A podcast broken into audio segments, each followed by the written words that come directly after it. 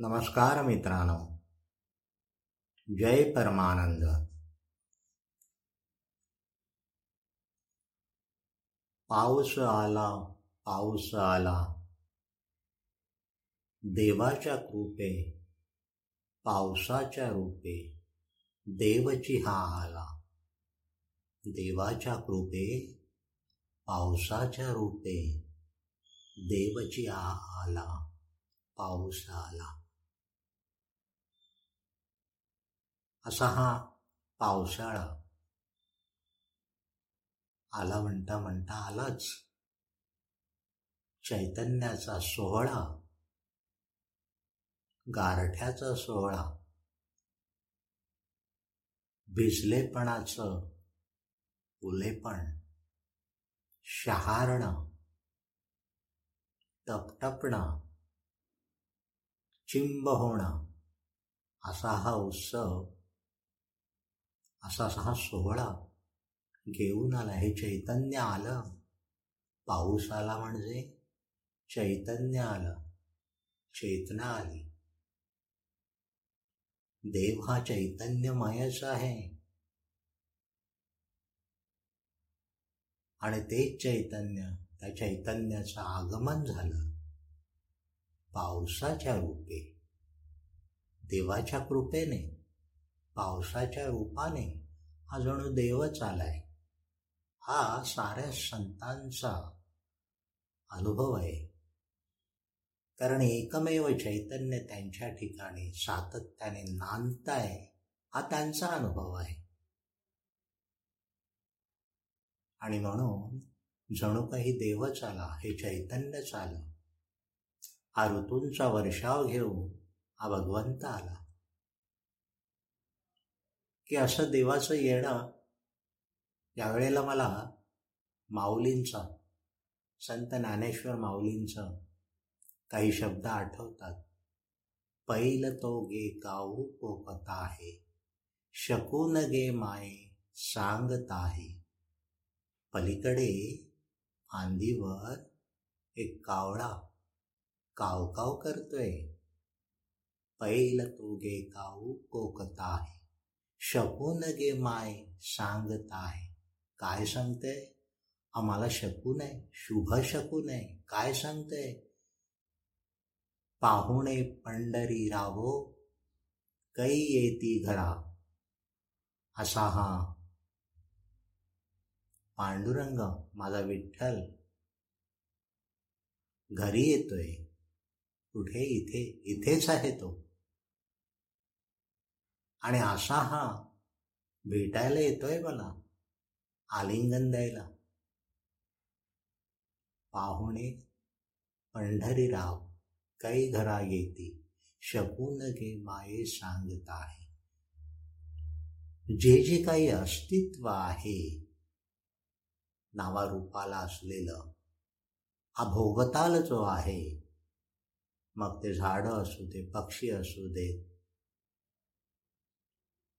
काहीही असू दे प्राणी असू देत दरी डोंगर नद्या नाले असू देत घर असू दे आपण घरात असो किंवा घराबाहेर हा भगवंत हे चैतन्य सातत्याने अनुभवास येत असतं साऱ्या संतांना. किंवा असा हा पावसाळा चैतन्याचा हिरवेपणाचा कोवळ्या कोवळ्या हिरवेपणाचा असा हा ओलावा घेऊन आलेला पाऊस हा कितीतरी चैतन्याचा म्हणा एहसास म्हणा त्याचा फील देत असतो. किंबहुना आजकालच्या रोजमर्रा जीवनामध्ये सकाळपासून संध्याकाळपर्यंत नोकरी धंदा सा सांभाळण्यातच हे सगळं रहाडगाडगं चालू असतं. त्याच्यामुळे तेवढ्या सजगतेने म्हणा तेवढ्या समरसतेने म्हणा हा पाऊस पाहिलाच जात नाही. ते चैतन्य अनुभवास येतच नाही. होत असं. या दृष्टीने मला समर्थ रामदास स्वामींचे शब्द आठवतात. सुखा लागे आरण्य सेवित जावे. सुखा लागी अरण्य जंगल म्हणा. सुख व्हायचं असेल तर ते अरण्य सेवित जावे. पण या अगोदरचे त्यांचे जे शब्द आहेत ना ते अतिशय महत्त्वाचे आहेत. खूपच महत्त्वाचे आहेत. नसे राम ते धाम सोडवणे द्यावे. जिथे राम नाही ते धाम सोडवून द्यावे. वास्तविक राम कुठे नाही? नभासारखे रूप या राघवाचे. हे समग्र अस्तित्व हे त्याचंच रूप आहे मग नाही कुठे? मग तरी देखील ते म्हणतात असं का म्हणतात? नसे राम ते धाम सोडवून द्यावे. का? कारण या नित्याच्या धकाधकीच्या जीवनामध्ये तसा अनुभव येत नाही. राम नाही कुठे? आणि राम असेल तर तो रमवणार. रंगणार तो रमवणार भक्ताला. पण ते रमणं होत नाही नित्याच्या या धावपळीच्या जीवनामध्ये. विशेषतः उभयता पती पत्नी नोकरी त्यानिमित्ताने घराबाहेर पडणं सकाळी निघणं रात्री दमून भागून घरी येणं त्यात कुटुंब सांभाळणं नातेवाईक मित्र परिवार सांभाळणं आर्थिक मानसिक असे हे सगळे प्रांत सांभाळायचं म्हणजे अक्षरशः मेटाकुटीला येतो जीव. हा प्रत्येकाचा अनुभव आहे. आणि जाणवतं असं हे नेहमीचं झालं म्हणजे एक प्रकारचं फटीक म्हणा कंटाळा म्हणा नको नकोसं होतं. राम नाही जाणवत. रोजमर्रा जीवनामध्ये रामाचं अस्तित्व नाही जाणवत. मग अशा वेळेला मधूनच विचार येतो. या सगळ्या नित्याच्या रहाट गाडग्यातून थोडंसं बाजूला व्हावं. कुठेतरी दूर जावं. दोन चार दिवस पंधरा वीस दिवस महिनाभर. या सगळ्यांपासून काहीसं दूर जावं. निसर्गरम्य ठिकाणाच्या ठिकाणी जावं. प्रेक्षणीय स्थळांच्या ठिकाणी जावं. या निसर्गाशी थोडी सलगी साधावी. त्या निसर्गाचं अस्तित्व आत फील व्हावं. असं वाटतं. हे स्वाभाविक आहे बरं का? जे घडत असतं तेच रोजमर्रा जीवनातून असा हा विचार येणं स्वाभाविक आहे. आणि त्याप्रमाणे आपण अधूनमधून असे बहुतेक वेळा पावसाळ्यात म्हणा किंवा हिवाळ्यात म्हणा असे घराबाहेर सुखा लागे अरण्य सेवीत जावे. असं होतं. तात्पुरता काय म्हटला ते त्या नेहमीच्या रहाट गाडग्यातून मुक्तता होते तात्पुरती. आणि पुन्हा सगळं आटपल्यानंतर पुन्हा ये रे माझ्या मागल्या. तूच पुन्हा अनुभव रोजमर्रा जीवनाचा. हे सातत्याने चालत असतं. मग असं काय बरं घडतं त्या निसर्गाच्या ठिकाणी गेल्यानंतर? तात्पुरता काय होईना मी काही एका प्रगाढ शांततेमध्ये भव्य दिव्यतेमध्ये निष्पाप अशा निसर्गाच्या सहज अस्तित्वामध्ये मी असताना घर वगैरे सगळं बाजूला राहतं. सगळं ज्याला म्हणतात ना की हे मनाचे सगळे खेळ म्हणा त्यातून मुक्त होत असतो. थोडा काळ का होईना. पण खरंच आपण निसर्ग पाहतो का? या निसर्गाच्या ठिकाणी जाऊन त्याच्या कुशीत जाऊन त्याच्या अंगावर. तेव्हा खरंच आपण हा निसर्ग आपलासा होतो का? का केवळ त्यावेळेपुरतं राहतो? ही समर्थ म्हणतायत सुखालागी आरण्य सेवित जावे खरंच मी हा हे भोवताल हा निसर्गाचा भोवताल आहे. यास भोवताली समग्रपणे निसर्ग त्यांच्या त्याच्या अस्तित्वाने प्रगट आहे चैतन्याने प्रगट आहे सौंदर्याने प्रगट आहे भव्यतेने प्रगट आहे दिव्यतेने प्रगट आहे अखंडितपणे प्रगट आहे. तर अशा ह्या निसर्गाचं प्राशन घडतं का खऱ्या अर्थाने? आणि ते जर घडलं असेल सेवन घडतं का? सुखालागी आरण्य सेवित जावे पाहत जावे नाही म्हणत आहेत ते. सुखालागे आरण्य सेवित जावे हे सेवन घडतं का? की आपण फक्त पाहतो डोळ्यांनी पाहतो डोळ्यांना दिसतं म्हणून पाहतो त्याचं वर्णन करून सांगतो घरी आल्यानंतर किंवा आपापसामध्ये शब्दांची नुसती बरसात करत असतो पण खरंच पाहणं घडतं का? की मी असा खूप वेळा आजकाल निसर्गाकडे जाणं तसं असं मुद्दाम म्हणून बाहेर जाणं कारण घरी देखील तेच अनुभवास येत असतं. हा जो राम आहे हे चैतन्याचं ही प्रगाढ शांततेचं म्हणा या अनादी अनंत असीमच्या अखंड अशा या अस्तित्वाचा अनुभव या चैतन्याचा अनुभव घरीही येत असतो. पूर्वी असा जायचो. तर असं हे अस्तित्वाचं या शांततेचं सेवन घडतं का? जर मी माझ्या इकडच्याच सगळी मानसिकता घेऊन गेलो इकडचा व्याप आणि कटकट आणि दगदग घेऊन गेलो मनात ठेवून गेलो तर ते सेवन होणार नाही. मी जेव्हा असा बाहेर कसे एक बहुतेक वेळा एकटंच फिरण्याचा माझा थोडासा कल असल्यामुळे की सुरुवातीला मी काय शिकलो असेल काय जाणवलं असेल की काय उगून आलं असेल की जेव्हा वास्तविक सातत्याने असंच घडायला पाहिजे शांत राहा.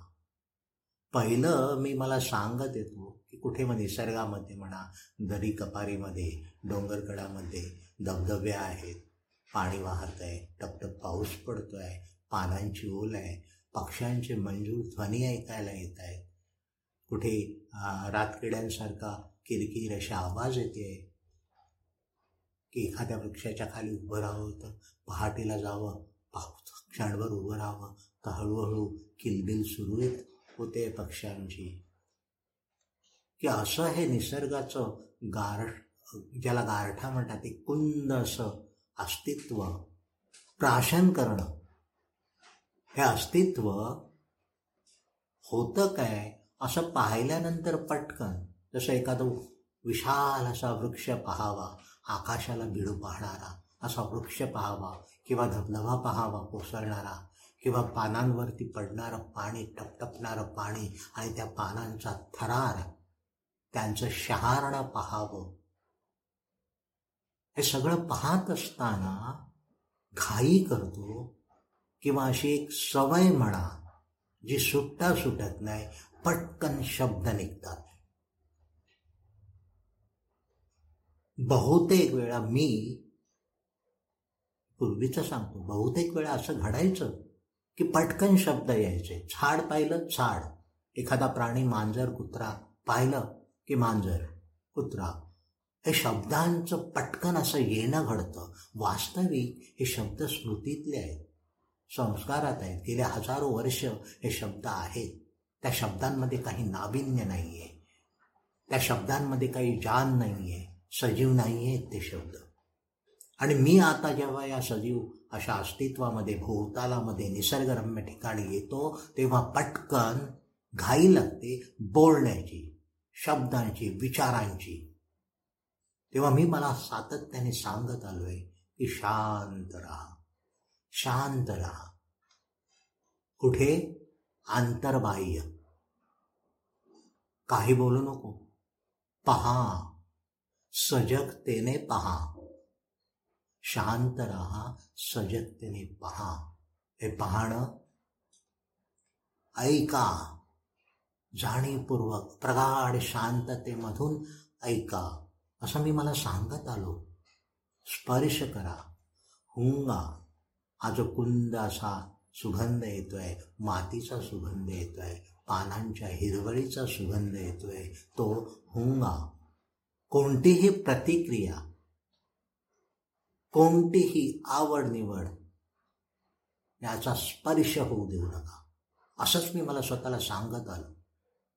आणि असं घडता घडता पहा की हे शब्दाने आपण जो अनुभव सजीवतेचा अनुभव आहे तो निर्जीव करून टाकतो. अचेतन करून टाकतो. संपलं. शब्द काय देतात? विचार काय देतात? लांबी रुंदी रंग आकार एवढीच माहिती देतात. जिवंतपणाचा अनुभव नाही देऊ शकत शब्द. आणि मी तर जिवंतपणाचा प्राशन करण्यासाठी पाहतोय. ते मला सेवन करायचं आहे मला उत्तर अंगामध्ये संपूर्ण सर्वांगामध्ये दिव्य भव्य दिव्य असा हा अवकाश जो निसर्गाच्या रूपाने प्रगट आहे तो मला प्राशन करायचं आहे मग तिथे मन बुद्धी कल्पना स्मृती विचार या मृत अशा अस्तित्वांचा कामी उच्चार करू का त्यांचा वापर करू? प्रगाढ शांततेला फक्त फील करायचं महसूस करायचंय. उतरवायचं आहे तेव्हा निसर्गाच्या ठिकाणी ही प्रगाढ शांतता आपसुकच आपल्याला मिठीत घेत असते सामावून घेत असते. असा हा सजीवतेचा फिलिंग की शब्द निर्माण झाले की संपलं. जो काही अनुभव आहे तो सीमित झाला कारागृहात सापडलो. शब्दांची आवश्यकता नाही आहे एखादं एखादं छान असं पेय आपण पित असतो सरबत पित असतो काय तेव्हा शब्द असतात नाही. शांतपणे सेवन घडत असतं. किंबहुना एखादा पक्ष्यांचा किलबिल असा आवाज येतोय आणि बाजूला कोणीतरी बोलत असेल काहीसा गोंगाट असेल तर त्या पक्ष्याच्या किलबिलाला किलबिल जी आहे ती ऐकण्यासाठी आपण सहज म्हणतो अरे जरा शांत राहा. गोंगाट करू नका. या निसर्गाला डिस्टर्ब करू नका.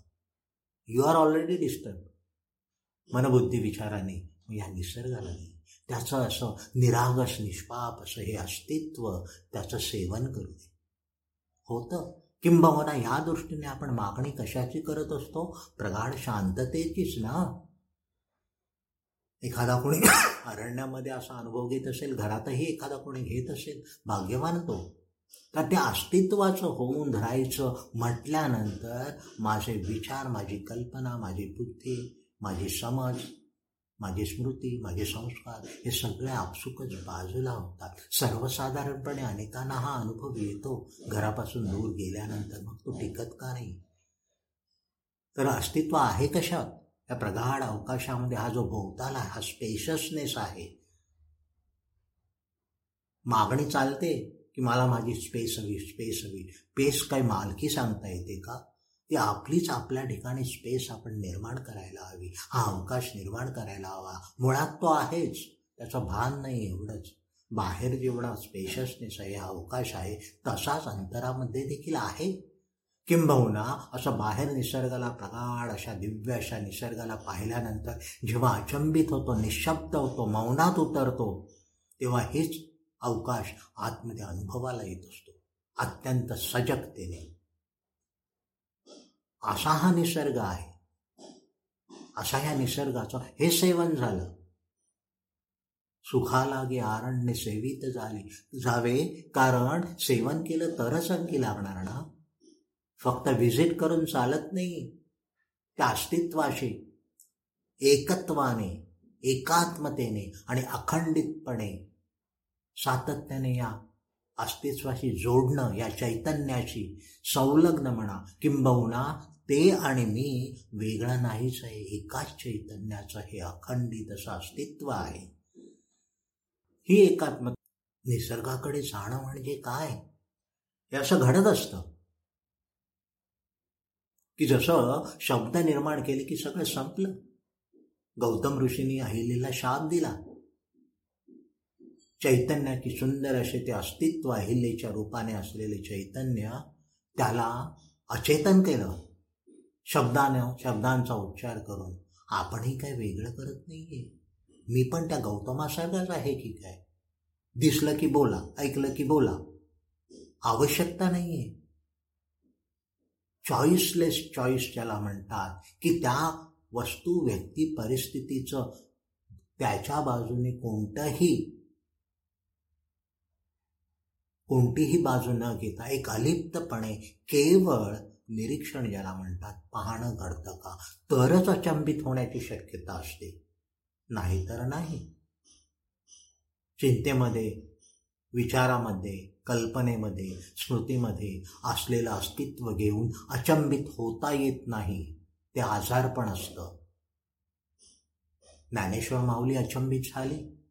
ती म्हणते तरी आकाशी कवणे केली मेघांची भरणे. अंतरिक्ष तारांगणे कोण निर्मी? या मेघांची भरणं ह्या आकाशामध्ये कोणी केली? ही तारांगणे कोणी निर्माण केली? तरी गगनाचा तडवा. हा गगनाचा मंडप. उभिला कोणे म्हणावा? हा कोणी उभा केला? आत वारा हिंडतू असावा. असा हा वारा आतमध्ये हिंडतोय. त्यांच्या आंतरिक अनुभवातून शब्दांचा केवळ निर्देश झालेला आहे. बाहेर पाहून ते काही म्हणत नाहीत आतमध्ये जागून जागरूकपणे हे शब्दांची निर्मिती होत असते. काही अंशाने ते निर्देश करत असतात त्यांच्या आंतरिक अस्तित्वाकडे. याला प्राशन करणं म्हणतात. की त्या दृष्टीने अशी ही अहिल्या अचेतन झाली आणि पुन्हा प्रभू रामांच्या हस्तस्पर्शाने पदस्पर्शाने पुन्हा ती चेतना प्रवाहित झाली तिच्या ठिकाणी हा चैतन्य प्रवाहित झालं. तेव्हा असा हा चैतन्याचा स्पर्श निसर्गाच्या ठिकाणी येत असतो आणि सातत्याने निसर्ग हेच आपल्याला देत असतो. अनाहूतपणे हे सगळं घडत असतं हे प्राशन करणं घडत असतं. असं हे चैतन्याचं आगमन हा निसर्ग. की प्रभू रामाना शेवटी ते चैतन्य प्रवाहित झालं. नाही मला गौतम होऊन चालणार. शब्दांची पटकन. काय मनामध्ये अनेक असतात. चांगलं वाईट सुख दुःख मत मतांतर विचार कल्पना आशा राग क्रोध लोभ हे सगळं दूषिताचं जे भरणं आहे त्या भरण्यातून आलेले शब्द हे चैतन्याचा अनुभव कसा करणार? जे काय आहे त्याला अचेतनवत अचेत अचेतनच रामाचा स्पर्श व्हावा लागला. तसा हा निसर्गाच्या ठिकाणी आपण जात असताना असा हा चैतन्याचा स्पर्श आपल्याला होत असतो आणि आपणही अंतर्बाह्य सजग आणि चैतन्यमय होत असतो. या दृष्टीने हे निसर्गाचं या अस्तित्वाचं हे आरण्याचं सेवन घडत असतं. ते घडावं. की मी देखील पूर्वी फार शब्दांचा चाहता होतो. आता शब्द नकोसे होतात. नको ते शब्द. प्रभूंना ऐकायचो. सद्गुरूंना ऐकायचो. एक एक तास दोन दोन तास दीड दीड तीन तीन तास ऐकायचो. आणि त्या ऐकण्यामध्ये मी एका प्रगाढ शांततेमध्ये उतरत होतो की मी माझा उरत नव्हतो. ना विचार ना मन ना बुद्धी ना कल्पना काहीच नाही. हे सगळं जेव्हा अनुभवलं सुरुवातीला अनुभवल्यानंतर काय सांगतात काय सांगतात काय बोलले? काय वचनं प्रकट झाली याचा इच्छा करायचो आणि मग लिहून काढायचो. निरूपणाच्या निरूपण. अशा जवळजवळ माझ्या उंची एवढ्या वह्यांचा गठ्ठा जमला. शेवटी मला कळलं की शब्द समजणं म्हणजे जगणं नाही. आंतरिक अनुभवाचं भाषांतर होत नाही. त्याच्यासाठी शब्द नाही आहेत तेव्हा मी हा सगळा शब्दांचा निर्मिती जे ऐकलंय तेच लिहिलेलं आहे. पण शेवटी त्याचाही कंटाळा आला. प्रभूंचं अस्तित्व मौनातलं अस्तित्व त्याचा ते अवलोकन करण्याचा जेव्हा जेव्हा ध्यास लागत होता निरूपणाच्या पूर्वी आणि निरूपणानंतर तेव्हा ते वाचूनही किंवा ते शब्द मीच लिहिलेलं मला वाचूनही समाधान होईल असं झालं. वीट आला त्याचा आणि शेवटी बुडवून टाकलं समुद्रामध्ये. तुकाराम महाराजांच्या गाथा देखील अशी नदीमध्ये बुडवल्या गेल्या पण त्या तरल्या. काय असे अभंग पाण्यावरील तरंग तरल्या माझ्या वया नाही तरल्या कारण ते शाब्दिक होतं. अनुभवाचं नव्हतं ते जगणं नव्हतं. ते चैतन्याचं सळसळणं नव्हतं. त्याची प्रचिती नव्हती प्रतीती नव्हती. त्यामुळे ह्या सगळं मी सोडून दिलं. आणि जेव्हा या मौनाकडे त्याचं अवलोकन करत होतो तेव्हा मी सातत्याने माझ्या आतमध्ये उतरत होतो प्रगाढ शांततेमध्ये. आणि तिथेच हा देव सापडतो त्या चैतन्यामध्ये. ते प्रगाढ शांततेचं अस्तित्व तिथेच आहे. ते सलग आहे सातत्याने आहे. हेच तर जीवन आहे. घनदाट जंगलामध्ये जावं आपण. पाहावं. निसर्ग कसा फुललेला आहे. विविध रंगांनी फुलांनी फळांनी विविध पक्षी प्राणी वृक्ष लता वेली या साऱ्यांनी हा निसर्ग रगच्च असा सौंदर्याने प्रगट आहे. एका बाजूला हे निसर्ग असं नवनवीन रूप दिसत आहे आणि दुसऱ्या बाजूला काही झाडं पडलेली आहे खोडं पडलेली आहेत झाडांची पाळा पाचोळा पडलेला आहे. कुसतोय तो नाश पावतोय. आणि पुन्हा त्यातून वेगवेगळे मुंग्या वेगवेगळे कीटक छोटे छोटे प्राणी उद्भवत आहेत जन्म घेत आहेत उदय आणि अस्त हा एकाच वेळेला घडताना मी पाहिलंय. जाग आली आहे तेव्हा. की वास्तविक जन्म आणि मृत्यू उदय आणि अस्त हा एकाच वेळेला असा घडताना अशा प्रगाढ अरण्यामध्ये मी पाहिलेला आहे. शिखाल असावा खाली गारठाव असावा कुंद वातावरण असावं आणि मी चकित झालेलो आहे अचंबित झालेलो काय हे जीवन आहे? किंबहुना मृत्यू हा जीवनाला विपरीत नाही. जन्म हा जीवनाला विपरीत नाही. जन्म आणि मृत्यू अखंडपणे घडत असतं. तेच तर जीवन आणि ते मी आहे. माझं जीवन असं काही अस्तित्वात नाही. माझं म्हणून जिथे उडतच नाही. हे चैतन्य आहे. हे असं आहे. आणि तेच मी आहे. अखंडितपणे एकात्मतेने. असीम अनादी असं हे अस्तित्व आहे. तेच मी आहे. हा हे निसर्ग दाखवतो त्याच्या सुंदर अशा या भव्य रूपातून रंगातून अशा वर्षावातून वेगवेगळ्या ऋतूंच्या वर्षावातून मी घरी बसतो. आणि खिडकीमध्ये हात घालून बघ पाणी हातात घेत बसतो ओंजळ मोजत बसतो. अशा किती ओंजळी मोजल्या म्हणजे मी चिंब होईल ते चैतन्य आतमध्ये प्राशन केलं जाईल. बाहेरच पडावं लागेल आणि म्हणून अरण्याकडे जाणं सुखा लागे अरण्य सेवित जावे हे काय आहे? तर असं हे आहे. तेव्हा असं हे सुखा लागे अरण्य सेवित असं अचंबित होणं निशब्द होणं मौनात उतरणं हेच तर निसर्ग प्राशन झालं. आणि त्याच घटिका जसजसा हा स्वभाव होऊन राहतो अस्तित्वामध्ये सजगतेने जागरूकपणे अवेअरनेसपणे राहण्याचं हे जे निसर्ग आपल्याला सांगत असतो प्रवाही होत असतो माझ्या ठिकाणी तेव्हा तेव्हा त्या स्वभावाने सातत्याने मी सौंदर्याने असू शकतो होतो. तेव्हा असं हे सुखा लागे आरण्य सेवित जावे की पावसाळ्यामध्ये बाहेर जाणं आलं स्वाभाविक आहे परंतु प्राशन काय केलं गेलं. अंगी काय उतरलं? काय निसर्गाच्या याच्यातून प्रगाढ शांततेतून उतरलो का? याचा अनुभव की जी अनादी अनंत असीम आहे. असं हे भव्य दिव्य निसर्गाचं रूप तेच माझं रूप आहे. एकात्म आहे अखंडित आहे असीम आहे अनादी आहे. असं हे अरण्य सेवित जावे मग राम रमण आहे जे चैतन्य आहे तोच राम आहे. तेच रमण होतं तिथेच रमण होतो. हरिओम तत्सत परमानंद.